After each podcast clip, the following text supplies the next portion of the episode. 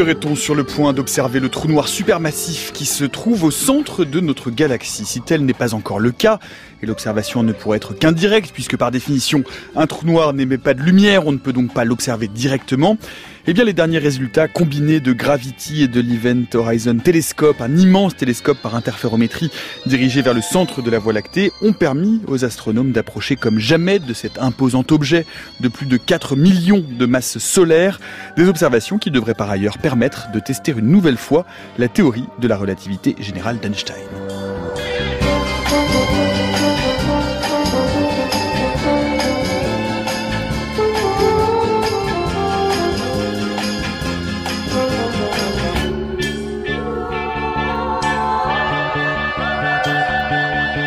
Sagittarius A étoile, un peu plus près du trou noir, c'est l'obscur programme qui est le nôtre pour l'heure qui vient. Bienvenue dans la méthode scientifique. Et pour évoquer le cas particulier de ce trou noir supermassif au centre de la Voie lactée et ce que l'on sait plus généralement de cette catégorie de trous noirs au centre des galaxies, nous avons le plaisir de recevoir aujourd'hui Françoise Combes. Bonjour. Bonjour. Vous êtes astrophysicienne, professeure au Collège de France, titulaire de la chaire Galaxies et Cosmologie. Et Guy Perrin, bonjour. Bonjour. Vous êtes astronome à l'Observatoire de Paris, directeur adjoint scientifique de l'Institut national des sciences de l'univers du C N R S et responsable France du projet Gravity, dont il va être abondamment question au cours de cette émission. Vous pouvez suivre eh bien, cette émission comme tous les jours en direct sur les ondes de France Culture euh, en différé, sur le site franceculture point fr, en podcast, sur votre application de podcast préférée, mais comme toujours en parallèle euh, via notre fil Twitter at euh, la méthode F C, où on va poster un certain nombre d'images, de liens, de compléments d'informations euh, et d'articles par rapport à ce qui va être dit tout au long de cette heure à ces micros. Euh, de quoi parle-t-on donc lorsque l'on parle d'un trou noir pour commencer, et qui plus est d'un trou noir supermassif, supermassif, supermassif. Nous sommes allés piocher dans notre boîte à archives comme chaque jour pour écouter ce qu'en disait l'astrophysicien Jean-Claude Pecker. C'était au micro de France Culture le dix-huit avril mille neuf cent soixante-treize. Je dois dire que euh, mon opinion personnelle sur les trous noirs, c'est qu'il s'agit d'une théorie extrêmement intéressante. Théoriquement, les trous noirs sont possibles. Et il y a de bons arguments pour penser qu'ils existent. De bons arguments, j'en voudrais donner un simplement, si vous voulez, pour ne pas euh, trop alourdir. Un, un bon argument a été donné par Cameron lui-même. Cameron a remarqué, il n'est pas le premier d'ailleurs, que euh, la galaxie, notre galaxie, cette immense roue d'étoiles à laquelle appartient notre Soleil, notre galaxie euh, a une masse qui est nettement trop faible compte tenu de son mouvement de rotation. Elle devrait avoir euh, soit une vitesse de rotation plus forte, soit une masse plus forte. Or, la vitesse de rotation, on la mesure, elle est ce qu'elle est, et donc il y a quelque chose qui ne colle pas. Et euh, Cameron dit, ben, c'est pas étonnant, la masse est liée, mais elle est sous la forme de trous noirs. Il y a quatre cinquièmes de la masse de la galaxie qui se trouve là, mais invisible, n'envoie aucun photon, n'envoie pas de lumière, et se trouve là sous forme de trous noirs. Je dirais donc que le trou noir est une hypothèse ad hoc, si vous voulez, qui permet d'expliquer certains phénomènes, mais faire un diagnostic qui prouve qu'il y a un trou noir, je crois qu'on en est encore loin. Pour l'instant, il est déjà beau que la théorie ait montré la possibilité pour ces trous noirs d'exister. L'hypothèse du trou noir supermassif au centre de la galaxie selon Jean-Claude Pecker. Nous sommes en mille neuf cent soixante-treize. Comment est-ce que vous entendez l'un et l'autre aujourd'hui, en deux mille dix-huit, cette archive, Françoise Combes? C'est très intéressant d'entendre Jean-Claude Pecker ici, mais on a fait beaucoup de progrès depuis, puisqu'on a prouvé l'existence de ces trous noirs. En fait, il y a deux sortes de trous noirs. Peut-être qu'il pensait aussi aux petits trous noirs qu'il y a dans la Voie lactée, parce qu'en fait, il y a trois cents milliards d'étoiles et il y a beaucoup d'étoiles qui meurent en, en, exp- en explosant en supernovae, et finalement, il y a peut-être parfois un trou noir qui se forme. Et ces petits trous noirs, en fait, ce sont presque des micro-quasars, c'est-à-dire des binaires, où il y a un trou noir et une étoile normale. L'étoile normale euh, donne du gaz au trou noir, ça donne un phénomène très lumineux, ce sont des binaires X, euh, en rayon X, en rayon gamma, et cetera. Et donc on a le, la preuve qu'il y a des tas de trous noirs, peut-être des milliards de trous noirs dans la Voie lactée. Alors quand il pensait à la matière noire, il pensait peut-être à cela. Mais le trou noir supermassif au centre ne pouvait pas être la matière noire dont il parle, puisqu'il est au centre. Il ne correspond pas au halo de matière noire. Donc là, par contre, on a la, la preuve aujourd'hui qu'il y a des trous noirs supermassifs, un dans chaque galaxie. Il est proportionnel à la masse du bulbe, et ça, c'est surtout le, le Hubble Space Telescope qui l'a montré. Guy Perrin.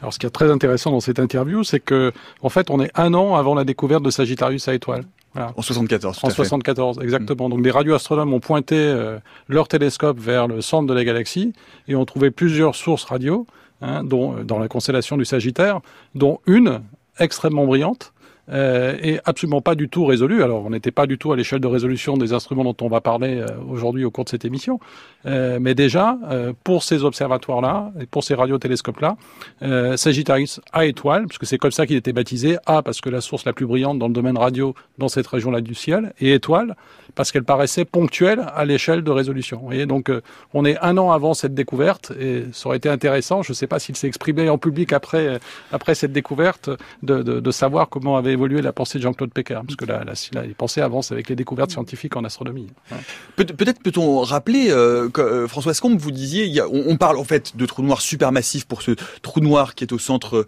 euh, des galaxies. Est-ce qu'il y en a au centre de toutes les galaxies? On en est cent pour cent oui, sûr, de ça? Toutes les galaxies, quelle que euh, soit leur forme, qui possède un bulbe, puisque la masse du trou noir, elle peut aller de un million de masse solaire, enfin, entre Sagittarius A*, on va voir, c'est quatre millions, et puis un milliard, même plusieurs milliards, euh, dans la main de la Vierge, par exemple, il y en a même Messier quatre-vingt-sept, on a un de plusieurs milliards, mais euh, on en est sûr parce que euh, on a une relation de proportionnalité entre la masse du bulbe et la masse du trou noir, qui est à peu près zéro virgule deux pour cent, et donc chaque fois qu'on a un bulbe, alors évidemment, s'il y a une galaxie qui est sans bulbe, Euh, on n'a pas encore l'évidence d'un trou noir. Peut-être il y en a de masse intermédiaire, toute petite, mais on n'a pas encore l'évidence. Mais toutes les autres, oui, il y en a une dans chaque galaxie. Guy Perrin, ces trous noirs supermassifs, ce sont les mêmes objets que les trous noirs dits de masse stellaire? Ça a, la, ça a le même nom parce que ça définit exactement le même type de réalité, ou pas tout à fait?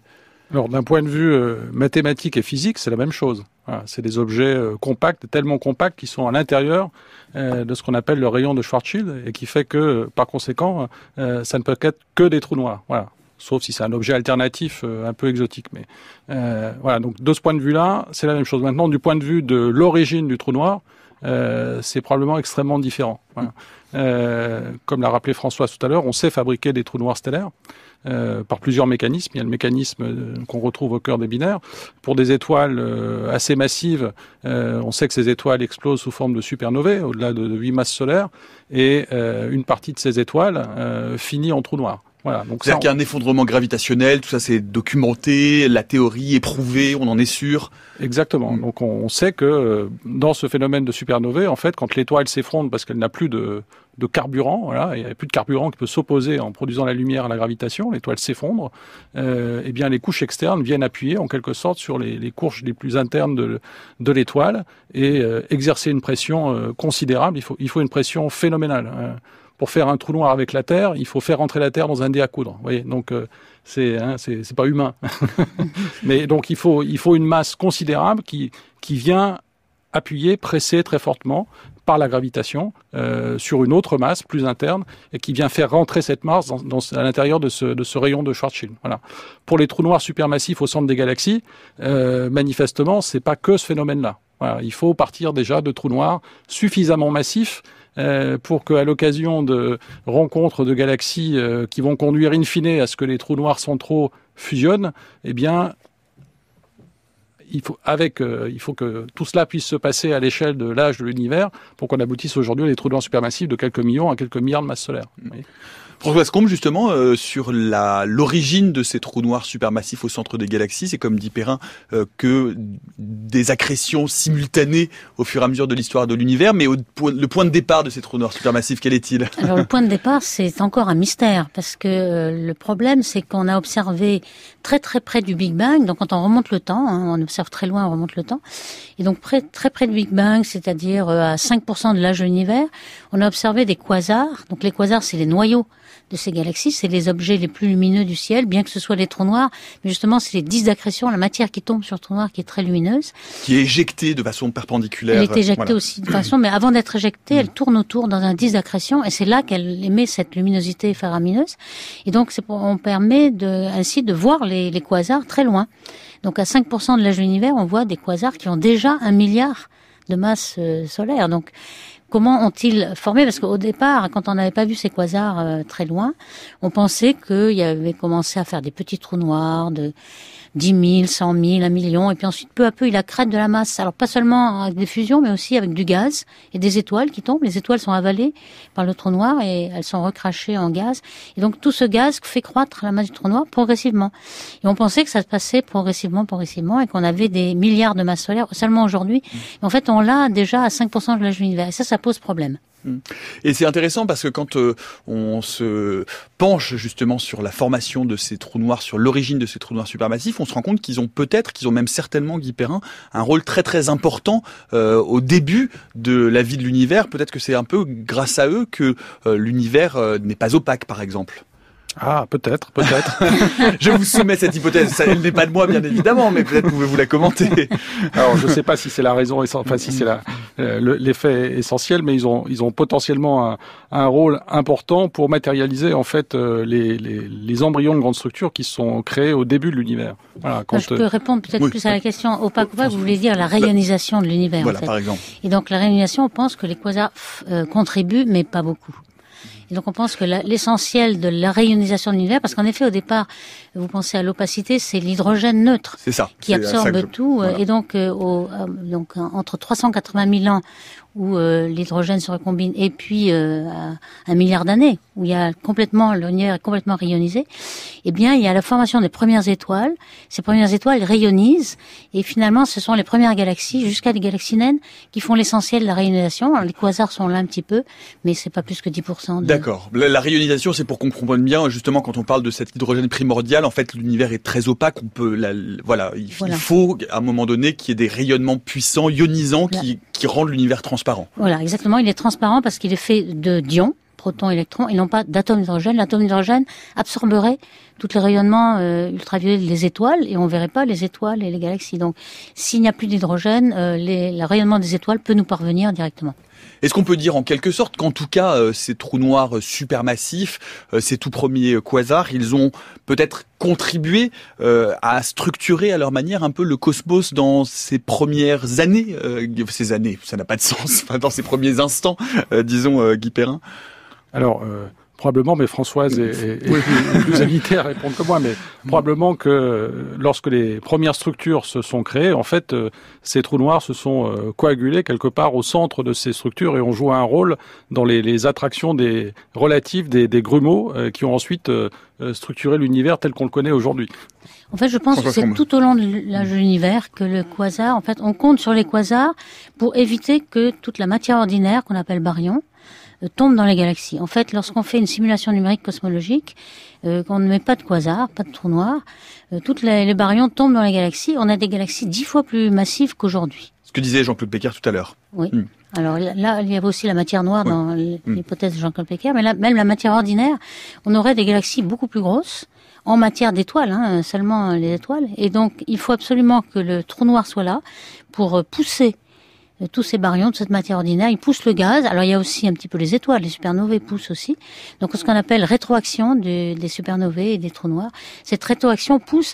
Et en fait, c'est tellement important que quatre-vingts pour cent de la matière ordinaire est en dehors des galaxies, alors qu'elle devrait se trouver dans les galaxies. Donc, il ne reste plus que vingt pour cent et même moins, parfois dix pour cent. Toute la, la matière ordinaire est sortie des galaxies. On pense que les trous noirs... Euh, sont euh, incoupables.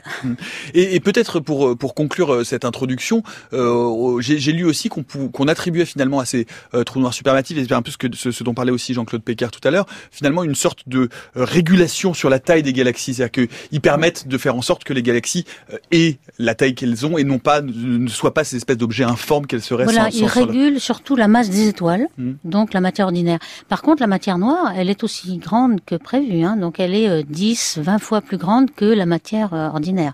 Donc ça, le, le trou noir n'agit pas sur la matière noire. Par contre, il empêche aux étoiles de se former, et donc les galaxies sont plus petites par manque d'étoiles.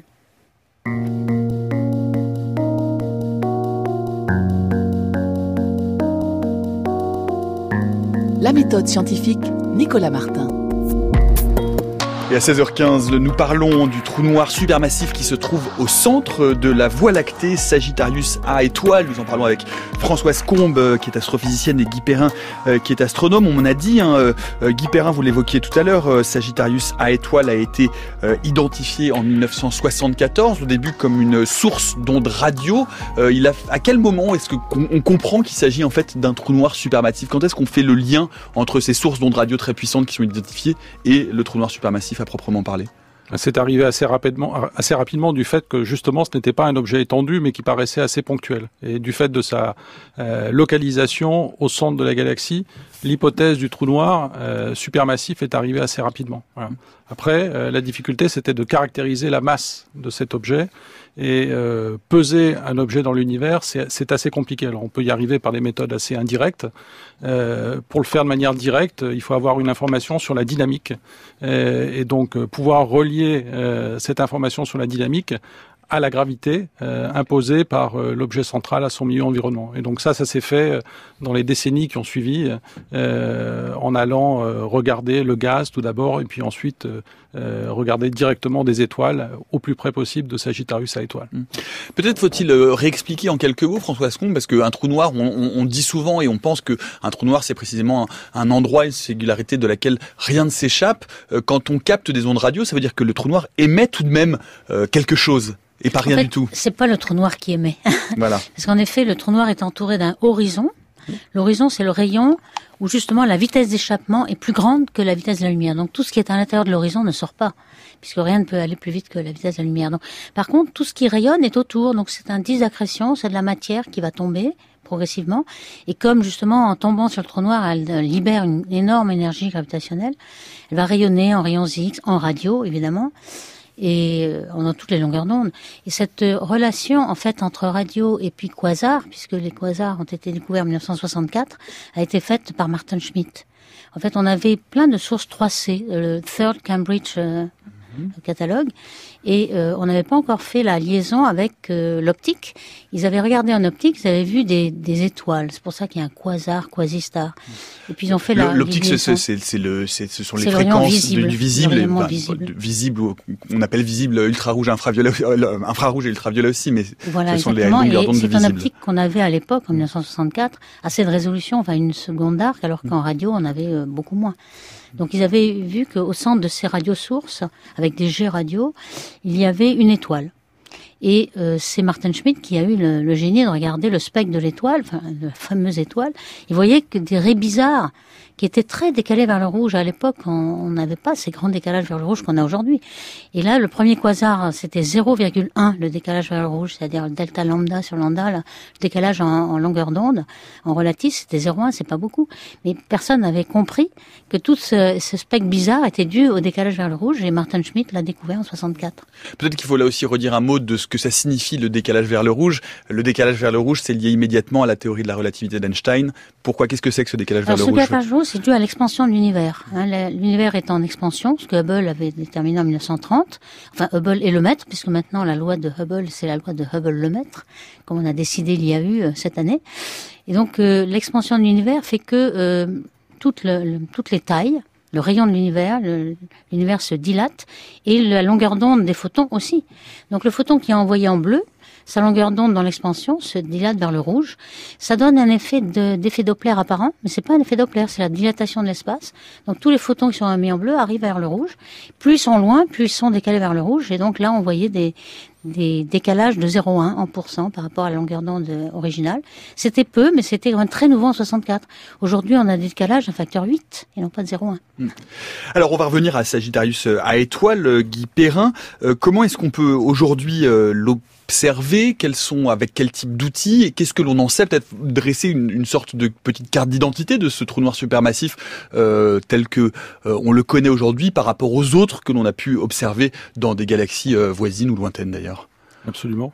Euh, en fait, il y a beaucoup de moyens d'observation de, de Sagittarius, de Sagittarius A étoile. Il y a des moyens optiques, il y a des moyens radio, il y a des moyens millimétriques, euh, il y a des moyens les rayons X. Voilà. Donc, euh, tous ces moyens-là sont tournés vers cette, vers cet objet, permettent d'en appréhender différentes échelles euh, spatiale permettent de voir aussi différents types d'objets autour de Sagittarius A étoile, puisque pour voir Sagittarius A étoile, en fait, on regarde essentiellement autour et les objets qui rayonnent autour de Sagittarius A étoile. Donc, par exemple, euh, dans le domaine des rayons X, vous pouvez voir des phénomènes extrêmement violents autour de Sagittarius A étoile, euh, du gaz qui tombe sur le trou noir ou qui est, qui est chauffé par des mécanismes euh, très énergétiques.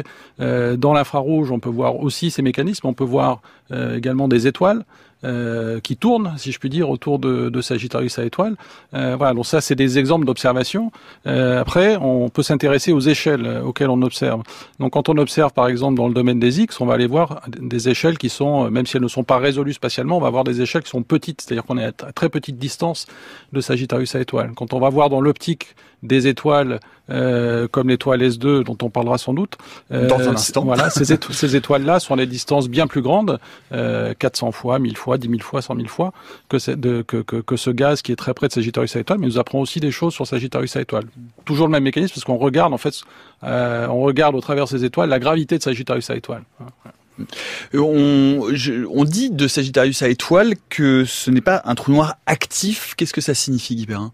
Ça veut dire essentiellement qu'il n'y a pas beaucoup de masse euh, qui tombe sur Sagittarius A étoile. En fait, là, là, par rapport au quasar dont parlait euh, Françoise tout à l'heure, euh, on estime aujourd'hui que la masse qui tombe sur Sagittarius A étoile, euh, elle est essentiellement due à de la masse qui est perdue par des étoiles qui sont dans l'environnement de Sagittarius A étoile. Et en fait, euh, on parle de, d'environ un millionième de masse solaire qui tomberait euh, dans la direction de Sagittarius A étoile par an, vous voyez, donc c'est pas beaucoup. Voilà, c'est ce que perd une masse, c'est ce que perd une étoile, euh, typiquement de la masse du Soleil quand elle a évolué euh, pendant cinq milliards d'années, vous voyez, donc c'est pas grand chose. Voilà. Françoise Combes ? Oui, en effet, euh, il jeûne notre quasar, il mange rien. Il, est... ça. il a la diète. Il est à la diète. Alors que euh, la plupart des quasars, quand ils sont quasars, ils, euh, ils rayonnent presque au maximum. Alors il y a un maximum qui s'appelle luminosité d'Eddington. Eddington avait montré que lorsque le quasar est à son plein, il mange beaucoup, quelques masses solaires par an. À ce moment-là, euh, la pression de rayonnement, c'est tellement lumineux, la pression de rayonnement fait une pression qui compense la gravité et la, la matière ne peut plus tomber. Donc on est au maximum de ce qu'on peut rayonner. Et donc le Sagittarius A étoile est à dix moins cinq Eddington, donc on est vraiment très très petit. Euh, notre voisine Andromède aussi. Elle est très, très peu active. Donc la plupart en fait des trous noirs qui nous entourent euh, sont, sont en train de jeûner. Des trous noirs supermassifs. Hein. Voilà, oui, trous noirs supermassifs. Mmh. Et on, on estime qu'il y a à peu près dix pour cent des, des noyaux qui sont actifs. Peut-être euh, pour parler un peu aujourd'hui de, des deux instruments, et puis on va parler de cette fameuse étoile S deux, il y a deux instruments qui sont braqués sur Sagittarius A étoile. Vous allez peut-être nous parler de celui dont vous êtes le responsable pour la France, Guy Perrin. Gravity, qu'est-ce que c'est que cet instrument et comment est-ce qu'il observe Sagittarius A étoile ? Alors Gravity, c'est un interféromètre euh, comme l'autre, euh, comme l'Event Horizon Telescope, mais qui fonctionne lui dans le dans le domaine optique infrarouge euh, à deux microns deux de longueur d'onde. Alors interféromètre, voilà. Vous allez nous redire ce que c'est, voilà, exactement. Alors l'idée est très simple, l'instrument est très compliqué, mais l'idée est très simple.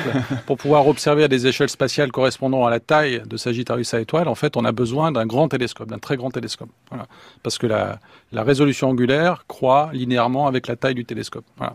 Pour Sagittarius A étoile, il faudra un télescope de plusieurs centaines de mètres de diamètre. Voilà, on ne sait pas faire. Voilà. Donc l'idée, c'est de faire un interféromètre où on utilise plusieurs télescopes séparés.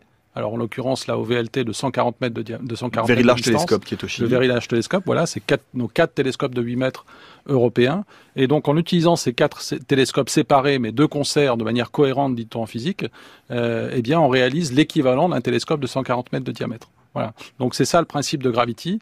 Euh, ensuite, euh, Gravity, donc observe dans l'infrarouge, est équipé d'un euh, de plusieurs sous-systèmes très importants qui permettent, par exemple, de euh, corriger les effets de la turbulence atmosphérique qui vient euh, euh, détruire cette très belle qualité image. Donc, on peut dire que ça... le V L T est en altitude pour ça. Hein. Alors le V L T est en altitude, euh, deux mille huit cents mètres d'altitude, mais on n'est quand même pas au-dessus de l'atmosphère, donc on a encore, on subit encore les effets de la turbulence atmosphérique. Donc on a pour ça des optiques adaptatives qui viennent corriger localement la, la turbulence atmosphérique. Et euh, on a un autre système qui s'appelle un suiveur de frange qui permet aussi de corriger la turbulence à l'échelle de l'interféromètre et de stabiliser les franges d'interférence qu'on obtient au foyer de l'interféromètre. Voilà. Et avec ça, eh bien, on obtient cette information à très petite échelle sur Sagittarius A étoile et sur son environnement. Alors, parlez-nous de cette étoile S deux. Euh, quelle est cette étoile? Qu'est-ce que, pourquoi est-ce que vous vous êtes intéressé à cette étoile? Expliquez-nous un peu, puis ensuite on va aller euh, concrètement à l'Observatoire de Paris, comprendre ce que sont ses résultats, mais expliquez-nous un peu quel est le protocole d'observation euh, initial autour de S deux. Alors, d'abord, S deux, c'est une étoile qui est extrêmement précieuse. Elle fait partie de, de ces étoiles dites de la masse des étoiles S, une cinquantaine d'étoiles, qui sont des étoiles assez jeunes, massives. On estime que la, la durée de vie de S deux, c'est six millions d'années. Ouais, donc elle a moins de six millions d'années. Euh, elle fait à peu près entre dix et quinze fois la, la masse du la masse du Soleil, voilà. Mais elle est très précise, euh, elle est très précieuse, pardon, pour nous, euh, parce qu'elle passe au plus près du trou noir. Euh, parmi toutes les étoiles connues autour de Sagittarius A étoile, voilà. Et donc c'est cette étoile qui nous sert de mass test pour aller sous-peser d'abord Sagittarius A étoile euh, et aussi pour étudier des effets de relativité générale dus à Sagittarius A étoile sur l'étoile S deux. Voilà. Donc c'est pour ça qu'on on la cajole et on était euh, très euh, anxieux de savoir si nous pourrions l'observer. Ouais. Oui, vous, vous allez nous en reparler dans quelques minutes, mais on va, on va aller essayer de comprendre exactement euh, à quoi tiennent ces observations et comment elles se déroulent. Bonjour Antoine Beauchamp. Bonjour Nicolas, bonjour à toutes, bonjour à tous. Vous êtes donc rendu à l'Observatoire de Paris pour comprendre exactement avec quel degré de précision euh, Gravity nous permet d'approcher de Sagittarius A étoile. Oui, j'ai rencontré quelqu'un que vous connaissez bien, Guy Perrin, en la personne de Thibaut Paumard, qui est responsable scientifique en France du projet Gravity. On a parlé ensemble des prouesses instrumentales que doit accomplir Gravity grâce à l'interférométrie pour observer ce qui se passe au plus près de Sagittarius A étoile. On a ensuite évoqué les résultats obtenus jusqu'alors, notamment concernant l'étoile S deux dont on parlait à l'instant, et ceux que l'on pourrait attendre dans un futur pas si lointain que ça grâce à Gravity. Quand on pointe dans la direction du trou noir, à l'heure actuelle, il y a depuis quelques années dans ce même champ une étoile qui est bien connue, qui s'appelle S deux. Et S deux, elle a la particularité de passer d'abord très près du trou noir, c'est-à-dire au plus près, elle passe à, je crois, dix-sept heures-lumière. Et donc ça, c'est à mettre en rapport avec la région que j'étudie de façon générale, qui fait trois années-lumière. Donc dix-sept heures par rapport à trois années, c'est petit, c'est vraiment petit.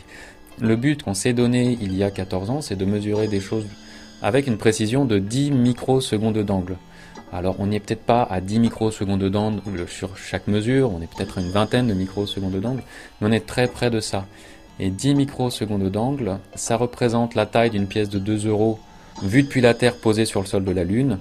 Ça représente aussi l'épaisseur d'un cheveu vu à mille kilomètres. Ça veut dire qu'on est en train d'essayer de voir un pouls tourner autour d'un cheveu placé à mille kilomètres de distance. Notre premier résultat, c'est d'avoir donc affiné avec cette précision-là, une quelques dizaines de microsecondes d'angle, la position relative de l'étoile et du trou noir. En parallèle de ces observations astrométriques où on mesure la position sur le ciel relative de l'étoile et du trou noir, on a aussi de la spectroscopie qui va nous permettre de mesurer la vitesse radiale de l'étoile, c'est-à-dire la vitesse à laquelle elle s'éloigne ou s'approche de la Terre. Et donc en ayant la mesure tous les mois de la position de l'étoile et de sa vitesse d'éloignement par rapport à la Terre, ça nous permet de mesurer avec une très grande précision son mouvement autour du trou noir.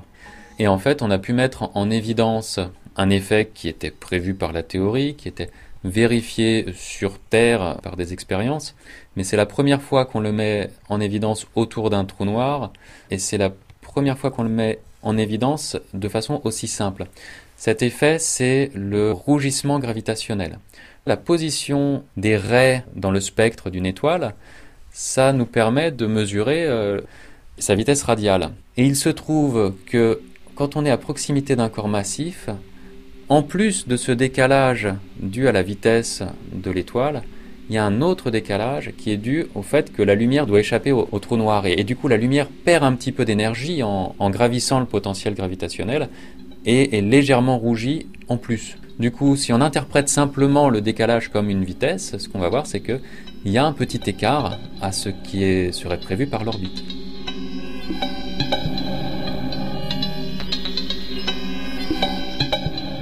Le télescope est au repos en ce moment de septembre à mars, je crois.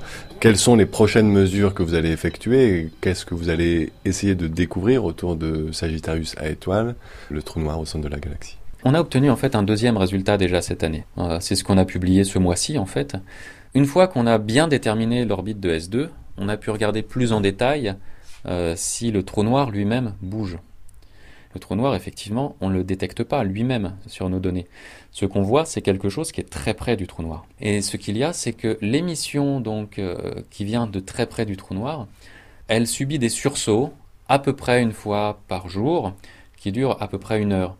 Et en fait, le but de Gravity, depuis quatorze ans, c'est de mesurer le mouvement propre de ces sursauts. Puisque voilà, quand on voit une étoile tourner, ça nous informe sur l'espace-temps, sur les, les lois qui régissent la gravitation à l'endroit où est l'étoile. Et on avait envie de tester la gravitation, les lois qui régissent la gravitation, l'espace-temps à proximité immédiate du trou noir. Et ce qu'on s'est dit en deux mille quatre, c'est que les sursauts du trou noir, ça pourrait peut-être être similaire à une étoile, en tout cas un blob de matière qui tourne autour du trou noir. Et le fait de mesurer le mouvement du coup de ce blob pourrait nous donner des informations sur l'espace-temps très très près de l'horizon des événements du trou noir. On a observé plusieurs sursauts du trou noir avec Gravity, et en fait en soustrayant l'orbite de l'étoile S deux qui nous sert de référence pour le moment, on voit qu'effectivement cette émission elle bouge un petit peu au cours des sursauts, et on voit qu'au cours d'un sursaut, véritablement, le centroïde de l'émission se déplace et il ne suit pas du tout une ligne droite. Euh, c'est pas non plus aléatoire. On va vraiment euh, faire quelque chose qui ressemble plus ou moins à un, un fer à cheval. Voilà.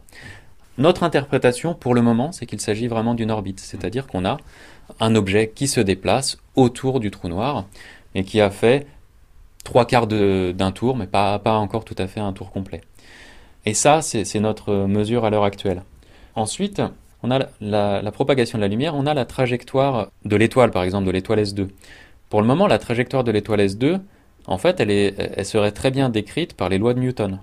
Mais dans l'année qui vient, on devrait commencer à avoir un décalage par rapport aux lois de Newton et entrer dans le régime où vraiment il faut appliquer les lois d'Einstein pour euh, prévoir et expliquer le, le mouvement de l'étoile. On parle de précession en fait. Tout se passe comme si on prenait, on prenait simplement l'orbite elliptique prévue par Newton et au moment où l'étoile passe au plus près, eh bien, cette orbite subit une toute petite rotation d'un angle assez faible pour ensuite revenir sur quelque chose qui ressemble beaucoup à l'orbite prédite par Newton. Ce décalage, il se fait au cours du temps, mais l'essentiel de l'effet a lieu au plus près du trou noir, quand on subit le plus fort potentiel gravitationnel, en fait. Et donc cette précession, euh, qui a été détectée, en fait, pour Mercure, hein, qui est beaucoup plus faible, mais qui est connue pour Mercure, cette précession, là, on devrait la détecter pour cette étoile S deux au cours de l'année qui vient.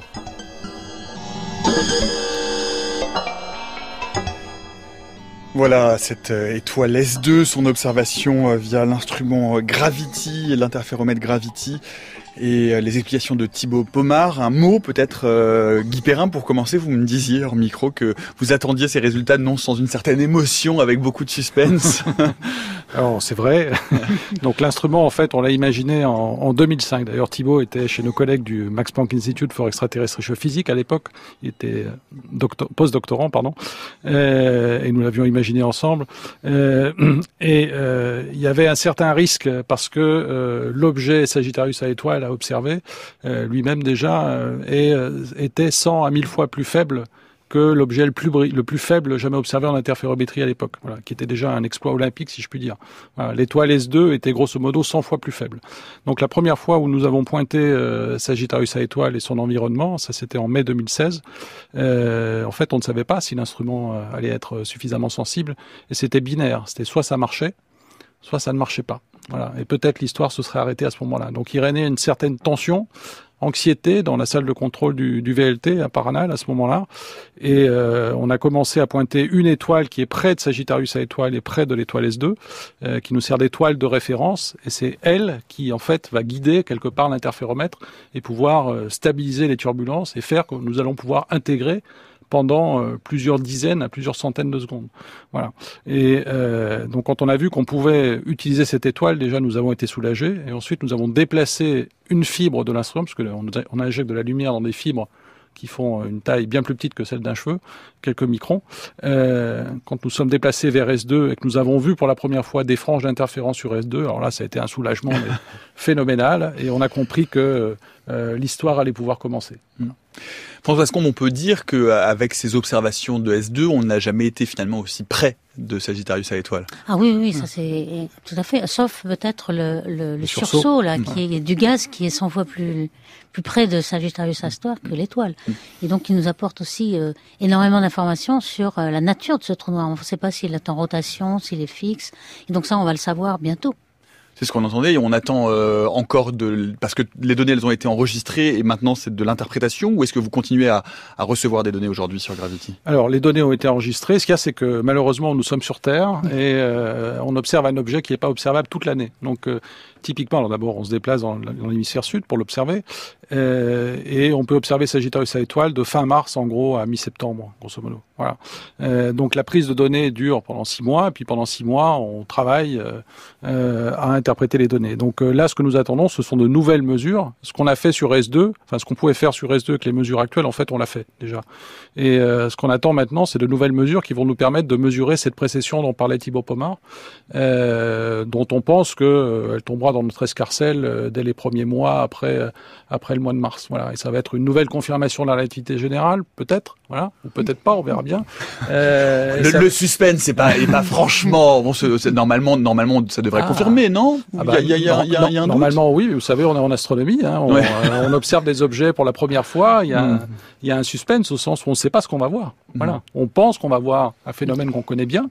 Euh, mais on n'est pas à l'abri d'une euh, surprise, qu'elle soit bonne ou mauvaise, peu importe. Mais, euh, tout dépend de quel côté on se place. Mais euh, donc, euh, non, non, on est vraiment dans l'attente et dans l'expectative euh, pour comprendre ce qu'on peut voir. On sait déjà que si euh, de la masse invisible était présente autour de Sagittarius A étoile, ça aurait un effet sur cet effet de précession et on aurait une précession amoindrie. Donc euh, voilà, quel que soit le type de précession que l'on mesure, ça va nous apporter une information et sur le trou noir, et sur son environnement, et sur la relativité générale. Vous voyez, c'est une information riche.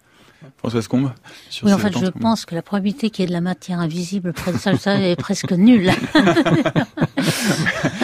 c'est pas, c'est pas, donc, je voulais pas casser le suspense non pas, plus, mais bon. Le, le suspense n'est peut-être pas sur l'étoile. Moi, je pense que la précession va être là. Elle est sur Mercure, on, on l'a bien vu. Donc. Mmh. Par contre, la, la suspense, c'est plutôt sur le, le sursaut, le gaz qui tourne autour du, du trou noir, très très près du trou noir. On ne sait pas si c'est, s'il est sur la dernière orbite stable. Apparemment, il ne l'est pas pour l'instant. Mais peut-être qu'on va découvrir d'autres gaz plus près. Et c'est ce que j'espère en fait, parce que pour l'instant, euh, la conclusion, il n'y en a pas vraiment. On aurait voulu savoir si le trou noir tourne vite, au maximum de sa, sa possibilité, ou s'il ne tourne pas du tout. Et en fait, on pense que tous les trous noirs tournent, parce que ils sont, ils sont formés par accrétion, et l'accrétion de gaz a du moment angulaire, et donc il, il ne peut pas éliminer tout le moment angulaire d'un coup. Donc on pense qu'ils tournent, mais est-ce qu'ils tournent au maximum? On a trouvé dans les quasars des rotations maximum. C'est-à-dire qu'il y a le maximum, après il va plus vite que la lumière, donc il y a quelque chose qui ne va pas. Donc il y a vraiment un maximum de rotation, et on a vu des galaxies qui tournaient au maximum. Donc on pense qu'il est possible que Sagittarius A* retourne aussi au maximum. Pour l'instant, les observations sont inconclusives parce que le gaz est un petit peu trop loin du centre. Mais euh, on espère qu'il va y avoir du gaz qui va tomber un peu plus près du... Enfin, je pense que ça va peut-être prendre plusieurs années. Il n'est pas certain que ce soit oui. cette année que le gaz soit plus près du trou noir. Guy Perrin. Et la, la géométrie, malheureusement, n'est pas favorable. C'est-à-dire que, alors, sauf si on s'est trompé, ce qui serait formidable, euh, on a l'impression qu'on voit, enfin, d'après nos mesures... Il n'y a mesures, que les astrophysiciens qui sont contents de se tromper, en fait. Oui, oui, c'est une nouvelle découverte quand on se trompe. En fait, on a été très surpris de, de voir, avec nos mesures, que euh, nous voyons le, le trou noir probablement par les pôles. Voilà, par le pôle, excusez-moi. Euh, et euh, il se trouve que quand on voit le trou noir par le pôle, ou quasiment par le pôle, euh, en fait, les effets dus au taux de rotation du trou noir, en fait, sont moindres. Voilà. Et très difficilement détectable, voire quasi nul. Voilà. Donc, il euh, euh, y a cette difficulté-là. Euh, pour arriver à contraindre le taux de rotation, comme le disait euh, euh, Françoise, en fait, il faudrait mesurer les sursauts qui sont plus proches de Sagittarius A étoile et qui exclut l'hypothèse, euh, parce que trop proche, euh, que le trou noir soit sans rotation. Voilà. Et là, on dépend de, ben, on dépend de, d'un phénomène que nous ne maîtrisons pas, puisqu'on fait avec les sursauts qu'on trouve ou qu'on observe. Et on verra bien dans l'avenir si on trouve des sursauts plus rapides, plus proches du trou noir et sans doute plus lumineux. C'est ce qu'on espère à partir de l'année prochaine. Thank you.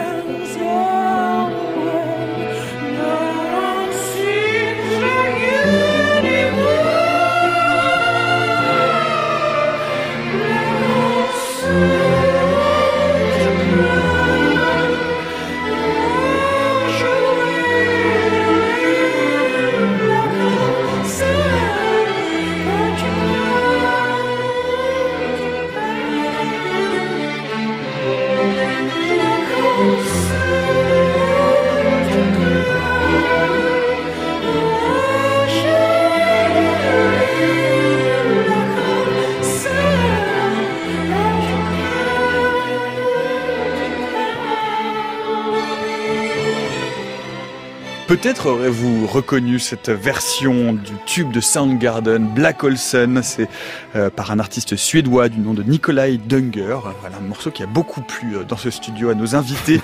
euh, Guy Perrin, en l'occurrence, astronome à l'Observatoire de Paris, directeur adjoint scientifique de l'Institut National des Sciences de l'Univers du C N R S et responsable France du projet Gravity. Et Françoise Combes, astrophysicienne, professeure au Collège de France, titulaire de la chaire Galaxie et Cosmologie, avec qui nous parlons tout au long de cette heure du trou noir supermassif qui est au centre de notre Voie lactée, euh, Sagittarius A étoile. Alors nous avons parlé des mesures euh, assez impressionnantes faites par euh, l'instrument Gravity euh, sur le V L T. Euh, il y a un autre instrument que nous avons évoqué très brièvement, euh, sur lequel j'aimerais vous entendre, euh, qui vient d'un projet initié en mille neuf cent quatre-vingt-dix-neuf, euh, un télescope par interférométrie également, euh, encore plus grand, euh, nettement plus grand que Gravity, euh, qu'on a appelé l'Event Horizon Telescope, le télescope de l'événement des horizons, qui a pour but précisément de faire, de réussir à capter une image de cet horizon des événements euh, de Sagittarius A étoile. Pouvez-vous nous en dire un mot, peut-être, Françoise Combes, de oui, ce projet? Oui, en fait, il s'agit de euh, interférométrie à très grande base, V L B I en anglais,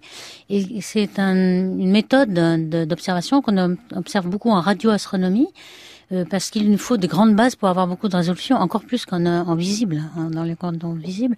Donc euh, des télescopes qui sont un petit peu partout sur Terre, donc on utilise le diamètre de la Terre pour euh, avoir euh, ce fameux grand radiotélescope qui a beaucoup de résolution. Et donc ça, ça, ça, ça se... travaille en basse fréquence, centimètres longueur d'onde, depuis très longtemps, depuis trente ans. Et on s'est aperçu que, euh, justement, ces quasars qu'on observe dans basse fréquence, il y a une scintillation de l'atmosphère, euh, pas, pas de l'atmosphère de la Terre, mais de l'atmosphère interstellaire. Donc du milieu ionisé interstellaire, il y a des électrons, des protons, et ça nous fait de la turbulence, un petit peu comme pour l'atmosphère, on a une turbulence, mais c'est terrestre cette fois-ci, et là ce qui nous gêne, c'est euh, les scintillations interstellaires. Et donc finalement, pour toutes les longueurs d'onde basses, inférieures au millimètre, ça nous euh, limite à la résolution, et donc c'est pour ça qu'on voudrait monter en... en fréquence, pour avoir une longueur d'onde un millimètre ou plus. Et c'est là que l'atmosphère nous gêne à ce moment-là, parce que euh, en basse fréquence, l'atmosphère est vraiment transparente, ne nous gêne pas du tout. Et un millimètre, alors trois millimètres, on y est arrivé à faire de la longueur d'onde V L B I à très grande base. trois millimètres, ça marche, et ce qu'on voudrait, c'est avoir un millimètre. Donc là, euh, interagissent beaucoup de, de télescopes au monde. ALMA, par exemple, qui est l'interféromètre radio millimétrique au Chili, qui est mondial, hein, États-Unis, Europe, euh, Japon, et euh, à un millimètre, à même euh, à zéro virgule trois millimètres, on l'observe. Mais pour euh, pour faire interférer des, des télescopes partout dans le monde, un millimètre, c'est dur, parce qu'il faut avoir une cohérence de l'atmosphère à un millimètre, et là, il y a l'atmosphère terrestre, cette fois-ci, nous gêne. Donc c'est là qu'il y a l'espoir. Et là, on a vu des interférences de V L B I, de cet Event Horizon Telescope, à trois millimètres, ça marche bien. Et on espère qu'à un millimètre, on aura euh, l'image de l'ombre du, du trou noir. Mmh. Guy Perrin, justement, là, en avril deux mille dix-sept, pendant cinq nuits, euh, il y a huit télescopes. Donc, euh, le H T euh, était, réseau, euh, enfin, était relié euh, entre huit télescopes, puisqu'on va ajouter un certain nombre de télescopes pour euh, augmenter encore euh, le, la surface de cette interférométrie. Euh, se sont tournés et ont visé donc Sagittarius A étoile. Que disent, est-ce qu'on a aujourd'hui analysé toutes les données qui sont récoltées? Qu'est-ce qu'elles nous disent? Ah, alors, c'est en, c'est encore en cours. Et pour être parfaitement euh, correct avec vous et avec vos auditeurs, euh, il y a le plus grand secret qui entoure aujourd'hui. Euh, et pour cause, et pour les, cause, voilà. Parce que là aussi les résultats qui sont très attendus euh, furieusement. Exactement, et notamment par nous, graviciens, puisque on aimerait savoir s'ils trouvent comme nous. Voilà. Graviciens, d'accord, c'est le nom des écoles voilà. concurrentes. Euh, donc on sait qu'ils ont observé Sagittarius A étoile, euh, avec euh, ALMA, avec euh, le télescope au pôle sud, avec euh, notre télescope euh, franco-germano-espagnol, euh, IRAM euh, en France et Et, au, et, au, et en Espagne. Dans les Alpes euh, non. Dans les Alpes, oui, oui, oui absolument. Euh, et euh, ils ont observé aussi l'autre source M quatre-vingt-sept. Voilà. Et euh, on attend en fait les premières publications euh, qui devrait arriver euh, au début de deux mille dix-neuf euh, avec cette première image euh, de Sagittarius A étoile ou de M quatre-vingt-sept, voire, euh, voire des deux. Voilà. Rappelez-nous ce qu'est M quatre-vingt-sept. Alors M quatre-vingt-sept, c'est l'autre galaxie euh, euh, qui se trouve à avoir un cœur qui est beaucoup plus massif que Sagittarius A étoile, mais malheureusement est aussi beaucoup plus loin puisque c'est pas notre galaxie. Donc euh, au final, les tailles des trous noirs sont à peu près comparables, celui de M quatre-vingt-sept étant, enfin je parle de taille angulaire, donc de taille apparente, celle de, de M quatre-vingt-sept étant plus petite. Mmh. Voilà. Euh, alors malheureusement, nous, on ne peut pas observer Gravity, M quatre-vingt-sept est mal situé, euh, on ne peut pas observer M quatre-vingt-sept, donc c'est pour ça qu'on observe, Sagitt... enfin, qu'on observe que Sagittarius A étoile. Mmh. Voilà.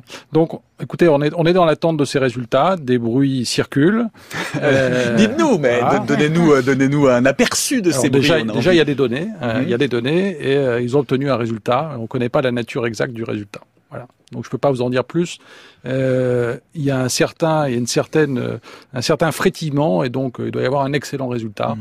Euh, c'est comme l'a rappelé Françoise, c'est une technique qui est compliquée euh, parce que bah, vous avez les effets du milieu intergalactique, interstellaire, euh, qui vient compliquer les mesures. Donc il faut prendre en compte ces, ces, ces, ces données-là. Euh, et il y a aussi, vous êtes aussi très dépendant de la météorologie et de la qualité de l'atmosphère au moment où vous avez observé. Voilà. Donc euh, il y a un traitement de données important qui est à faire. Euh, avant d'aboutir à une image. Et ce que je peux vous dire, c'est que différents groupes sont en train de travailler à la reconstruction de ces images indépendamment euh, pour s'assurer que l'image reconstruite au final euh, sera bien la même vue euh, par l'ensemble de ces groupes. Voilà.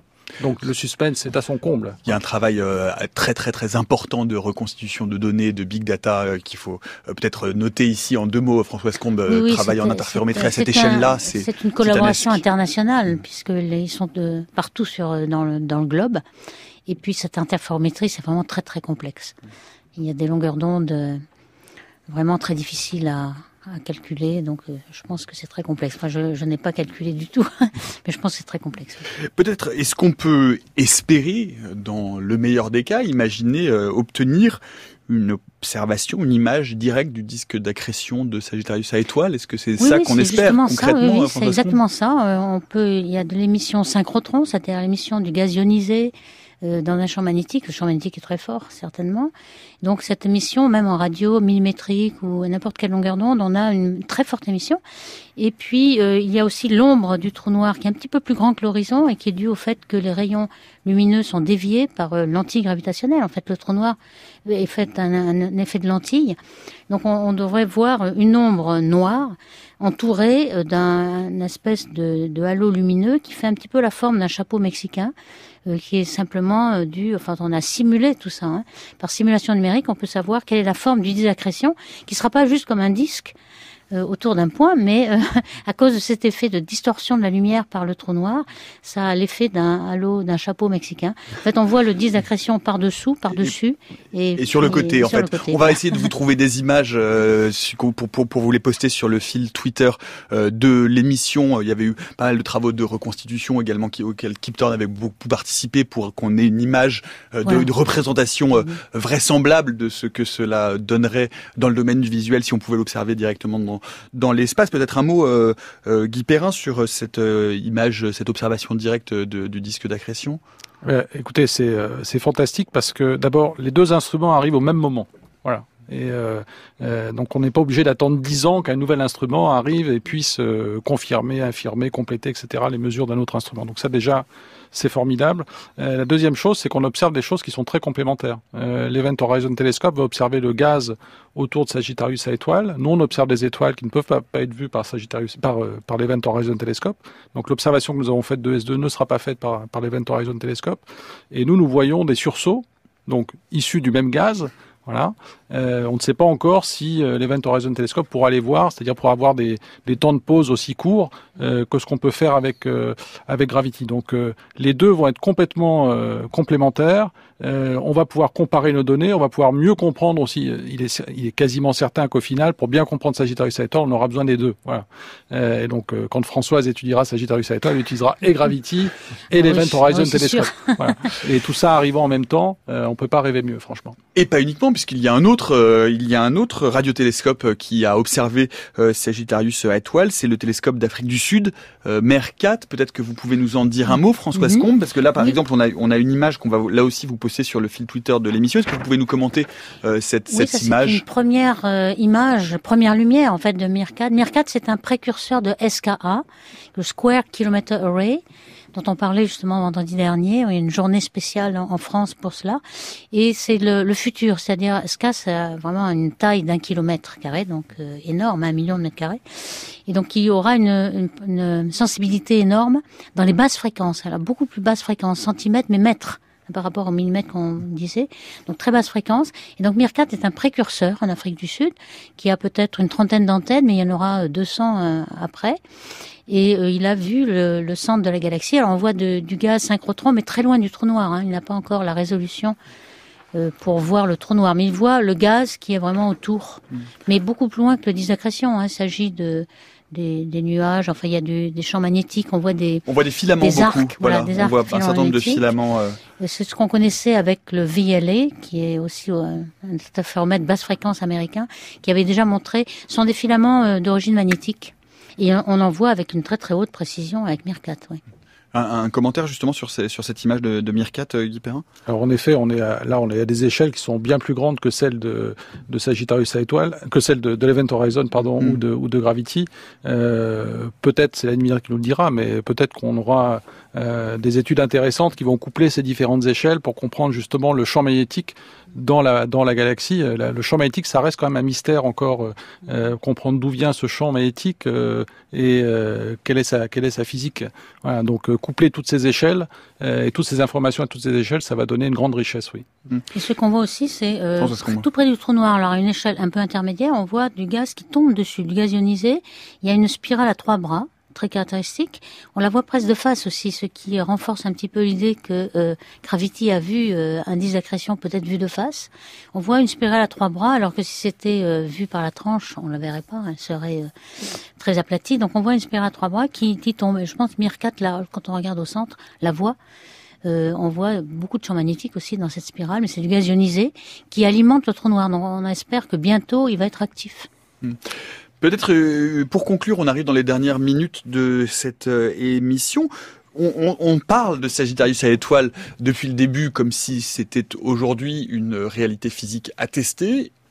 Est-ce qu'il faut faire comme cela, c'est-à-dire dire finalement ce trou noir aujourd'hui, le faisceau de présomption est tellement important qu'il n'y a plus suffisamment de place pour un doute et pour se dire qu'il y a un autre objet, ou est-ce que euh, il faut tout de même garder quand même un peu de précaution scientifique et dire on n'a pas encore euh, les moyens physiques, observationnels euh, et calculatoires d'attester qu'il s'agit exactement de l'objet dont on parle depuis le début de cette émission, Guy Perrin. Alors, il faut toujours, il faut toujours faire attention et être précautionneux. Enfin, euh, si vous voulez, maintenant, on a une échelle euh, telle de Sagittarius A étoile qu'on a du mal à trouver une alternative au trou noir. On n'a pas encore prouvé... Euh, on n'a pas encore apporté la preuve ultime qu'il s'agit d'un trou noir. Il faudrait qu'on qu'on montre, qu'on prouve qu'il y a bien un horizon des événements. Alors, alors ça c'est vrai. Euh, maintenant, euh, trouver un autre objet de quatre millions de fois la masse du Soleil environ, euh, qui soit circonscrit dans un diamètre aussi petit que celui euh, trouvé par Gravity grâce à l'observation des sursauts, c'est très compliqué. Euh, on peut, alors quand vous vous adressez à des théoriciens, ils, ils peuvent vous inventer des ou euh, vous décrire des objets euh, théoriques, bien sûr. Euh, Je pense par exemple à l'étoile à boson, euh, mais on a du mal à faire exister ces objets-là. L'étoile à boson, en deux mots, pardon. Une étoile à boson, ben c'est, c'est, c'est, c'est comme une étoile, donc c'est une boule de, une, une boule de matière, mais composée de, composée de bosons, euh, qui a des, quand on la simule justement par calcul, euh, a des propriétés qui ressemblent à celles d'un, d'un trou noir, euh, mais on a du mal euh, à fabriquer une étoile à boson qui dure aussi longtemps que l'âge de Sagittarius A étoile euh, et qui arrive à rester euh, étoile à boson. On pense que, alors tout d'abord, on n'a pas le boson qu'il faut. Il faudrait un boson plus massif que le boson de Higgs, par exemple. Donc c'est déjà une première difficulté.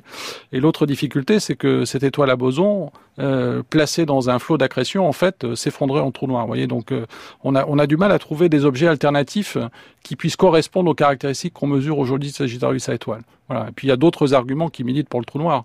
Euh, si c'est pas un trou noir, euh, il y a forcément une surface.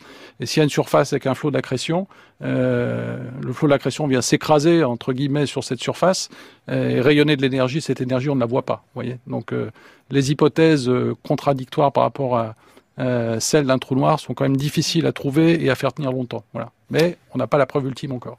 Françoise Combes. Oui, en effet, je suis tout à fait d'accord. Euh, on peut imaginer des tas d'hypothèses, mais toutes les hypothèses vont se, s'effondrer en très peu de temps. Donc, même les étoiles gigantesques, et cetera, mais tout s'effondre très rapidement en trou noir de toute façon. Quelle que soit la matière dans ces faits, ça va devenir un trou noir. Est-ce qu'il y a aujourd'hui, euh, parce qu'on sait que finalement, il est parfois plus difficile d'observer notre propre galaxie, compte tenu du fait que nous sommes à l'intérieur, que ce, les galaxies qui nous entourent. Est-ce qu'aujourd'hui, il y a d'autres euh, trous noirs supermassifs euh, qui sont étudiés avec autant d'attention, avec autant d'efforts que Sagittarius A étoile? Est-ce qu'on peut avoir accès euh, plus rapidement, euh, finalement, à des trous noirs supermassifs qui seraient en dehors de notre galaxie, euh, Guy Perrin? Alors, la réponse est très rapide. Euh, non, sauf M quatre-vingt-sept. Voilà, le seul trou noir supermassif, parce que le la taille d'un trou noir dépend linéairement de sa masse, donc est proportionnelle à sa masse.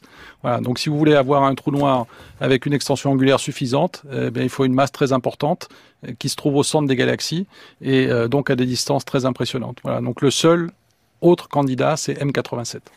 Oui, Messier quatre-vingt-sept dans la main de la Vierge, donc il est à peut-être dix à vingt fois plus loin qu'Andromède. On aurait pu penser la galaxie la plus proche, c'est Andromède. Il y a trente fois euh, plus, enfin un trou noir trente fois plus massif que le nôtre. Mais c'est pas un milliard de ma, de masse solaire, hein, c'est c'est cent millions. Donc euh, c'est pas suffisant par rapport bon, presque, euh, au ratio. Presque, moi je dirais que presque quand même, hein, cent millions, un milliard, il y a facteur dix, la distance aussi. Donc peut-être qu'on pourrait s'intéresser à Andromède, qui euh, bon, on s'y est intéressé, on a regardé un peu le gaz qui tourne autour, les étoiles autour, mais bon, pour l'instant les, les mouvements propres ne sont pas assez. Mais avec Gaia, on a des mouvements propres d'étoiles en fait, donc on va peut-être pouvoir faire un travail semblable à Sagittarius A* sur euh, Andromède.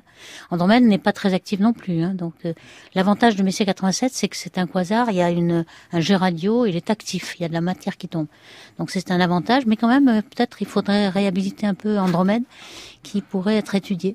En fait, avec un Event Horizon Telescope qui aurait euh, des, d'autres télescopes, mais en orbite autour de la Terre, donc avec une résolution plus importante, on pourrait aller chercher des trous noirs comme ça, mm-hmm. d'extension angulaire un peu plus petite. Voilà. Mais euh, il va falloir encore attendre un peu longtemps. Voilà. Et envoyer quelques télescopes supplémentaires en orbite. Merci beaucoup en tout cas à tous les deux euh, d'être merci. venus nous parler de Sagittarius A étoile. Merci Françoise Combes, merci Guy Perrin, merci à toute l'équipe de la méthode scientifique, Antoine Beauchamp, Céline Lezen, Tom Himdenstock, Ève Etienne, Noémie Naguet-Saint-Vulfranc, Olivier Bétard à la réalisation, Jacques Hubert aujourd'hui à la technique. Dans le prochain épisode de la méthode scientifique, demain nous nous intéresserons à l'art et à la machine quand les humains demandent aux intelligences artificielles de produire des œuvres. C'est l'émergence de l'artiste artificiel, où, comment et surtout pourquoi. On en parle demain à seize heures jusqu'à preuve du contraire.